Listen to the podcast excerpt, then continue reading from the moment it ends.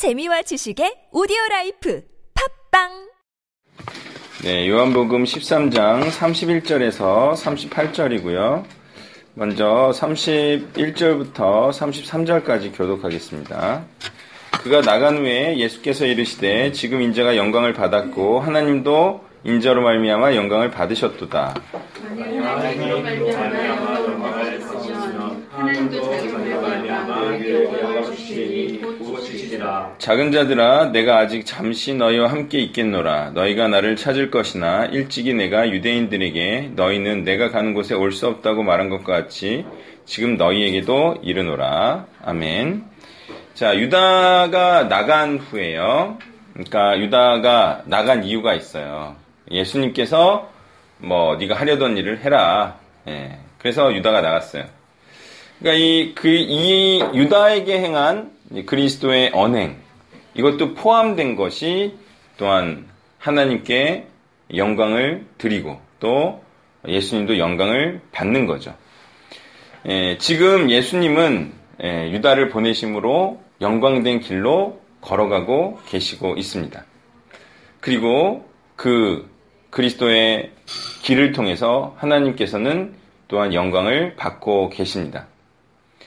자, 이러한 내용을 기록하고 있는 30절, 31절의 말씀을 통해서 우리는 이러한 사실을 명확하게 인식할 수가 있습니다.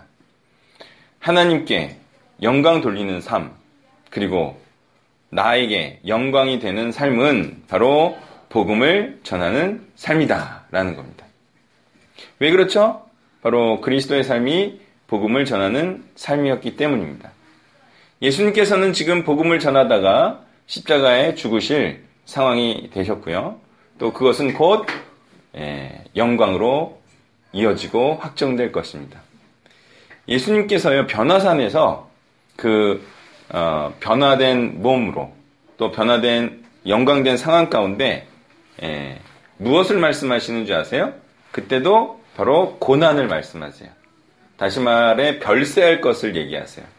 그러니까 고난은 즉 영광과 직결되는 것이고 영광에 이르는 길인 거죠. 그리고 하나님께 영광을 돌리는 삶인 겁니다.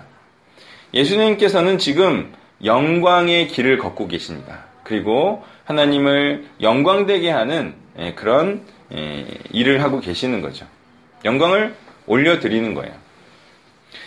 32절의 말씀도 굉장히 귀한 깨달음을 주는 것인데요. 그것은 하나님은 하나님께 영광을 돌린 자를 영화롭게 하신다는 사실입니다. 에, 하나님도요, 받기를 원하시죠? 에, 하나님도 받기를 원하시고 서로에게 유익이 되는 그런 관계를 원하세요. 그냥 일방적으로 주시는 그런 관계가 아니라는 거예요. 영광 돌리고 영광 받으시고 또 영광 주시고 복을 주시는 그런 서로 윈윈하는 관계가 에, 좋은 관계인 거죠. 예, 저도 예, 영업이라는 걸 이제 해보니까 이거는 나만 받자고 하면 성사가 안 돼. 내가 어떻게 돼야 돼요? 그 사람의 도움이 돼야 돼요. 그 사람에게 필요한 존재가 돼야지 이게 지속적인 관계가 유지되더라고요. 가서 아무리 좋은 말 하고 도와주세요, 도와주세요 해도 그거는 오래 가지 못해요. 서로에게 유익하고 서로에게 필요한. 예, 그러면 절대 배신 안 합니다. 서로, 서로에게 좋은데 왜 배신하겠어요?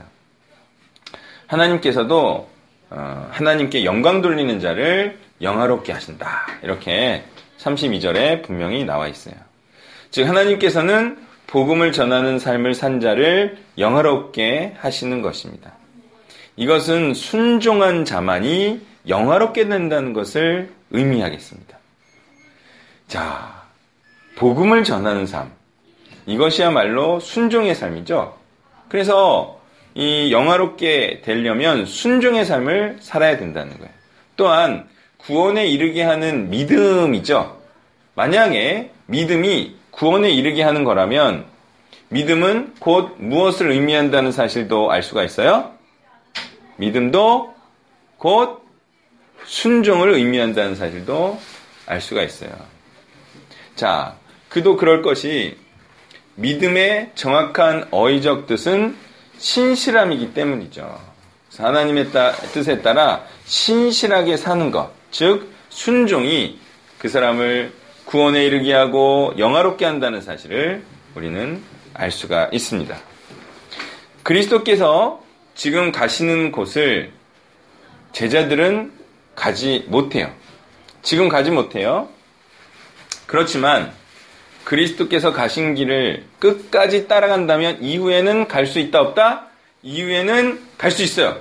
그리고 그곳에서 또한 그리스도를 만날 수가 있습니다. 그러니까 지금 중요한 거는 베드로가 지금 당장 그리스도를 따라가는 게 중요한 게 아니에요. 그죠? 따라 지금 막 따라가다가 같이 십자가에 못 박혀 죽는 게 중요한 게 아니라니까요. 그리고 그것을 그리스도께서 원하실까요? 예, 네, 당장 막 부인하지 않아가지고 당장 끌려가가지고 같이 옆에서 죽는 걸 예수님이 좋아할까요? 그렇지 않아요. 예, 지금 오히려 부인하는 게, 아, 낫다. 이런, 이렇게 생각하겠죠. 지금 뭐 같이 죽는 게 무슨 의미가 있어. 지금 실컷 키워놨는데 같이 죽어? 예, 이건 아니죠. 그러니까, 지금 당장 예수님 따라가는 게 중요한 게 아니고, 예수님처럼 사는 게 중요한 거예요. 자, 지금 이제, 지금 상황에서 예수님 따라가서 죽겠다. 이런 건 뭐냐면, 어떻게 보면은, 천국 가서 펑펑 놀겠다는 거예요. 그래, 안 그래요? 그러면 안 되고, 이 땅에 사는 게 고난인데, 그래도 고난을 참 감내하면서 하나님 말씀을 순종해야죠. 복음을 전해야죠. 그거 안 하고 지금 예수님 따라 죽겠다. 예, 그거는 얌체가 되려는 것일 수 있다는 거예요. 34절과 35절을 교독합니다. 내, 세 계명을 너희에게 주노니 서로 사랑하라. 내가 너희를 사랑하는 것 같이 너희도 서로 사랑하라. 너희가 서로 사랑하리로써 모든 사람이 너희가 내 제자인 줄 알리라. 자, 이게 왜 세 계명입니까? 서로 사랑하라는 게? 구약에도 이웃 사랑이 있지 않아요? 그죠? 근데 이게 왜 세 계명이에요?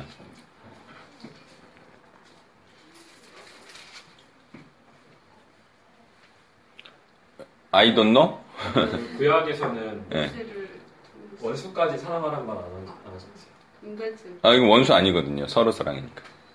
공동체적인 사랑을 얘기하는 건데 구약의 공동체와 신약의 공동체가 다르죠. 예, 복음은 이제 막 태어났어요.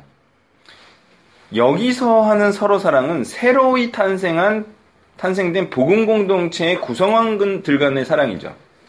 그러니까 일, 일찍이 인류는 이런 사랑을 해본 적이 있다 없다? 없죠. 복음 공동체는 이제 막 탄생했다니까요. 그러니까 이거는 새로운 개념, 새로운 계명이에요. 복음이 새로운 언약이죠. 복음은 새로운 말씀이에요. 그러니까 이 새로운 말씀 안에서의 사랑이기 때문에 이것은 완전히 새로운 계명입니다. 이들의 서로 사랑이 이들이 서로 사랑하면 어때요? 그리스도의 제자인 줄을 다른 모든 사람이 알 수 있죠. 이건 또 왜 그래요?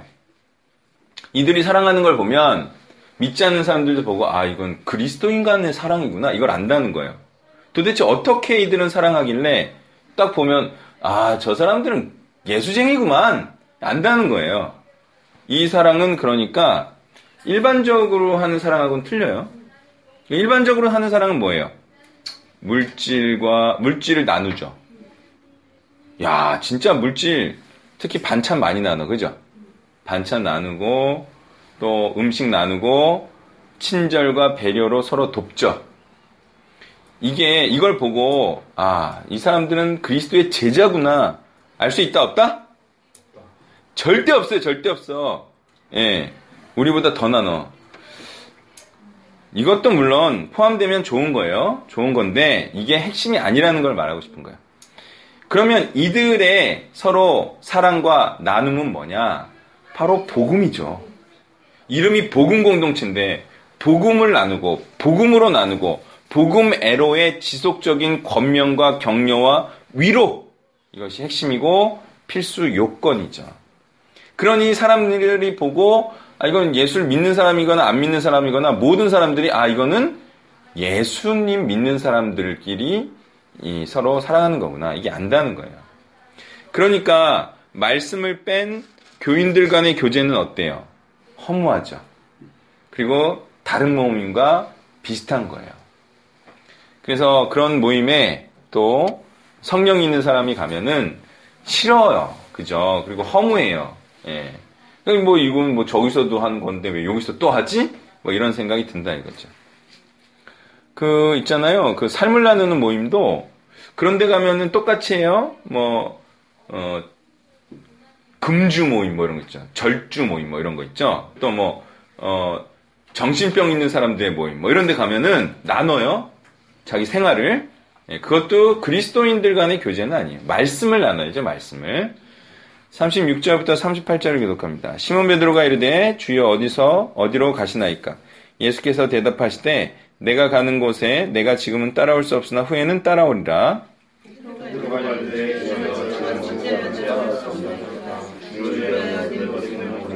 예수께서 대답하시되 내가 나를 위하여 내 목숨을 버리겠느냐 내가 진실로 진실로 내게 이르노니 닭 울기 전에 내가 세 번 나를 부인하리라 아멘 자 베드로는 예, 성격이 급해요. 그래서 당장이라도 따르다가 내가 죽음까지도 감당하겠습니다. 예, 이러한 열정을 보이지만 사실 이러한 태도는 지금 죽겠다는 얘기밖에 안 되는 거예요. 정말 어, 지혜롭다면 베드로는 지금 따라가 죽을 생각을 할 게 아니라 하나님께 영광을 많이 돌리다가 죽을 생각을 해야 됩니다. 여태까지 배운 것도 있는데 그걸 다 써먹어야 될 거 아니겠습니까? 그래서 언제 예수님을 따라 죽느냐? 예수님도 3년간 사역을 하시다가 죽는 거지. 사역도 시작 안 해놓고 죽으면 되겠습니까? 그래서 베드로가 죽을 때는 복음을 많이 전해서 제자를 많이 삼은 후에 그때 예수님 따라 죽겠다 이렇게 해야 되는 거지 지금 죽으면 안 되는 거예요. 자 베드로는요 지금 네, 따라 죽지 못하더라도 나중에는 따라갈 수 있다는 사실에 크게 기뻐해야 되는 거죠. 네 이것은 지금 당장 안 죽어도 참 사람을 기쁘게 하는 거예요. 그리고 하늘나라에서는 어떤 신분이 됩니까? 바로 예수님처럼 왕이 된다는 사실을 우리는 기억해야 합니다. 여러분, 열심히 살면 여러분 왕이 될 수 있어요? 여러분 왕 될 수 있어요? 네, 지금 세상 소망이 대통령 되는 게 소망인 사람이 있어요, 없어요? 몇 명 있어요? 지금 막 있는 거 없는 거 다 끌어가지고 지금 대통령 되려고 지금 노력하잖아요? 아, 그래도 막 3, 4위, 5위권에 있는 사람은 대단한 거예요. 예. 근데 그렇게 대통령이 돼도 그들에겐 큰 기쁨이고 영광일 텐데 하늘에서 영원한 왕이 된다면 그건 정말 말로 할 수 없는 기쁨이고 영광이겠죠. 근데 우리가 그렇게 될 수 있다 없다? 네, 우리가 그렇게 될 수 있다는 거예요. 이거는 어마어마한 언약입니다. 그리고 어마어마하게 기대해도 되는 거예요. 그리고 사람을 제일 기쁘게 하는 게 뭔지 아세요? 마음대로 다른 존재들을 부릴 수 있는 것입니다. 우리 이제 이수복 소위가 몇 명 되는 소대원들을 자신의 의지와 생각에 따라 부릴 거예요. 기분이 좋죠. 그래서 이제 또 어, 대대장이 되면 더 좋은 거고, 그죠? 예. 그래서 연대장이 되면 또 좋은 거고. 그래서 사단장이 되면 또 좋은 거고. 예. 그래서 그렇게 해가지고 대통령이 되려고 하는 거죠. 왕이니까 시키는 대로 다 하잖아요. 똑똑한 사람들이 예? 수석이 돼가지고 시키는 대로 다 해. 불법을 시켜도 막 하고 막 그러잖아요. 그러니까 왕이 된다는 것은 참 좋은 거예요. 왕이 될 거야, 안될 거야? 왕이 돼야겠죠? 네, 그 행복한 미래를 꿈꾸시기를 바랍니다. 천국에서 왕이 된다는 사실을 통해서 알 수 있는 것은 예, 천국은 하나님의 뜻대로 행하던 자가 천국에서도 하나님의 뜻 안에서 마음대로 행하고 명령하는 곳이라는 사실을 알 수가 있어요. 천국은 하나님이 계신 거죠? 하나님께서 눈을 시퍼렇게 뜨고 있는데 하나님의 뜻과 다른 것을 명령할 수가 없어요. 그리고 그 사람이 원하는 것도 무엇이다?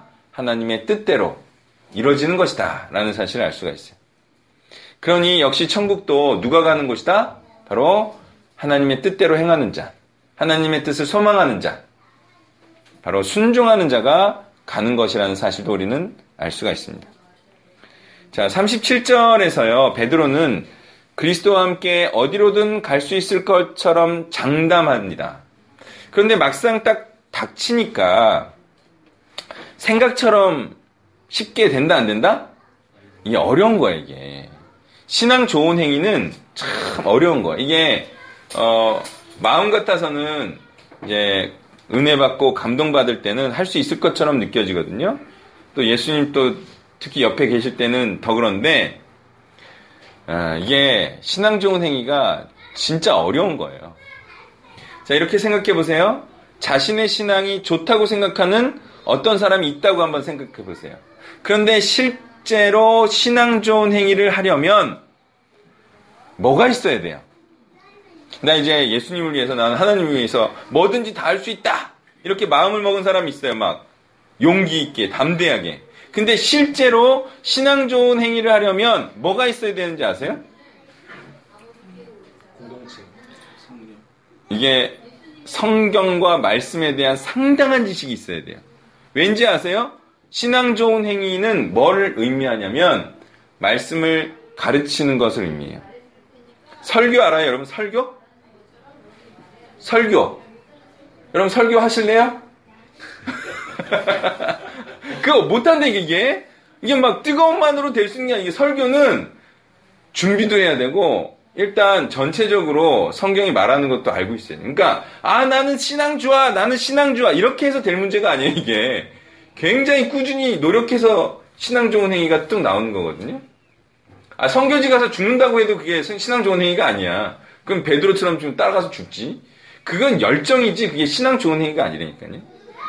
예전에 어떤 이런 친구가 있었어요. 저랑 얘기를 하다가 그때 제가 목사였어요. 근데 저랑 얘기를 하다가 불쑥 자기가 나보다 신앙 좋을 수도 있다는 거예요. 이건 뭐지? 아, 뭐야 숨겨놓은 거 있는 거야? 근데 숨겨놓은 게 없어 며칠 전에 만나니까 그냥 애 낳고 사는 애였어. 에? 나보다 한 살도 어리고 그리고 내가 걔를 잘하는데 그러니까 뭐 집안은 좀 신앙 좋은 집안이었던 것 같은데 그거는 이제 자신감만 그랬던 거죠 자신감만. 자신감으로 뭐 진짜 신앙 좋을 것 같으면 다 신앙 좋게요. 그래서 이제 베드로는 자신은 있어요. 그렇지만 실제로 신앙 좋은 행위는 생각보다 쉽지 않아요. 다시 말해서 생각이나 자신감만으로는 신앙 좋은 행위인 제자 삼는 일은 할 수가 없다는 겁니다. 사람이 한번 그런 때가 있어요. 조금 이렇게 될 것 같으면 막 자신감이 충만한 때가 있죠. 그러다가 그 시, 기간이 지나면 더 어려워지는 때가 와요. 근데 그것도 지나야지 그때 진짜 실력이 좋은 사람이 되는 거죠. 베드로가 그리스도를 부인하지 않고 같이 십자가에서 죽는 것이 신앙 좋은 행위가 아닙니다. 당장은 부인하더라도 지금은 살아서 끝내는 제자를 삼는 행위가 진짜 신앙 좋은 행위예요. 한번 여러분 생각해 보세요. 복음을 전하면 죽이는 국가에서 선교 사역을 한다고 생각해 보세요. 그때 대부분 자기가 복음을 전하는 자임을 숨기면서 사역을 하지 않나요? 그쵸? 아니, 그거 말하면 죽는데, 그걸 떳떳하게 뭐, 아, 나는 예수 믿어! 그게 능사가 아니라는 거예요. 예, 복음을 전하는 자임을 숨기면서, 그렇게 몰래 몰래라도 복음을 전하는 것이 올바른 전략인 거예요. 다시 말해, 무조건 밝히고, 담대하게 말하고, 순교하는 것이 능사가 아니에요. 예, 예수 그리스도를 부인한다. 예, 부인하는 것도 그 당장 부인하지 않는 게 목표가 아니라니까요. 우리의 목표는 아 내가 지금 당장 부인하더라도 어떻게 하면 복음을 전하고 제자를 삼는 그리스도의 뜻을 내가 실천하고 성취할 수 있을까? 이게 정말 그 사람의 진정한 마음이라면 부인하는 것도 사실 괜찮습니다. 네. 죽으면 허무하잖아요. 예. 자, 이렇게 모든 신앙의 척도를 복음을 전하여 제자 삼는 것으로 해야지 다른 관점으로 보면 신앙의 기준이 모호해져서 어떻게 되는지 아세요? 그렇게 되면? 아, 이게 기준이 복음을 많이 전하고 제자를 많이 삼는 것으로 해야 돼요. 근데 이 기준이 애매해져. 그래서 신앙의 기준이 없어져. 그러면 어떻게 되는지 아세요, 여러분? 사람을 딱 볼 때 어떻게 할 것 같아, 이제 사람들이. 아, 다 신앙 좋다, 이렇게 되는 거예요. 기준이 없으니까. 또, 발생하는 문제가 뭐냐면, 기준이 없으니까, 어떻게 하나님께 영광을 돌리는지도 몰라. 무엇이 순종인지도 모르는 거죠. 그렇지만 항상 복음을 전하고 제자 삼는 것을 기준으로 하면 우리는 목표를 농- 목표를 세울 수도 있고요. 또 어떤 사람이 진짜 신앙 좋은 자인지도 알 수가 있다는 거예요. 그래서 지금 보면 교회 안 빠지는 것도 신앙 좋은 게 됐죠. 헌금을 많이 내는 것도 신앙 좋은 게 됐고 대인 관계가 원만한 것도 신앙 좋은 게 됐어요. 또 기도를 오래 하는 것도 신앙 좋은 게 됐고 성경 지식이 많은 것도 신앙 좋은 게 돼버렸어요.